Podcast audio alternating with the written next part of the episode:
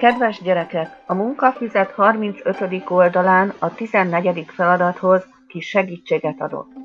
13-an vásároltak lángost, 14-en sajtos pogácsát egy 46 fős csoportból.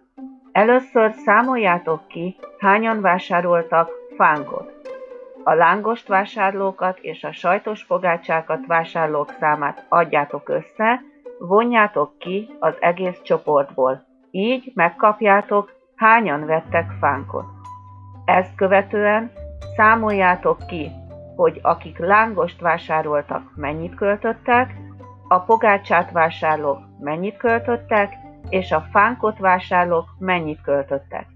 Szerintetek milyen művelettel számoljuk ki, hogy összesen mennyit költöttek?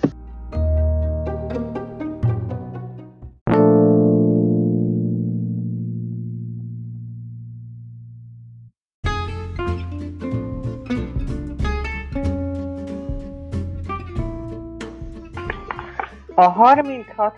oldal 15. feladatánál vigyázzatok arra, milyen mértékegységben kapjátok meg a tömeget. Vigyázzatok, a kérdés nem az, hány dekagram tömegű lesz egy túzokkakas, hanem hány kilogramm. A kiszámolt dekagramot át kell váltani a tanult módon kilogramra. Nagyon vigyázzatok az átváltással!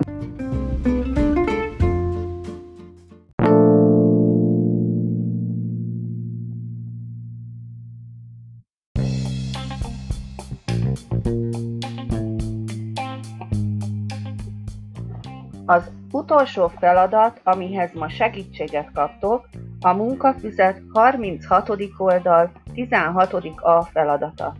Kérdés, mennyivel több 149 kos tömege, mint ugyanennyi anyajuh tömege?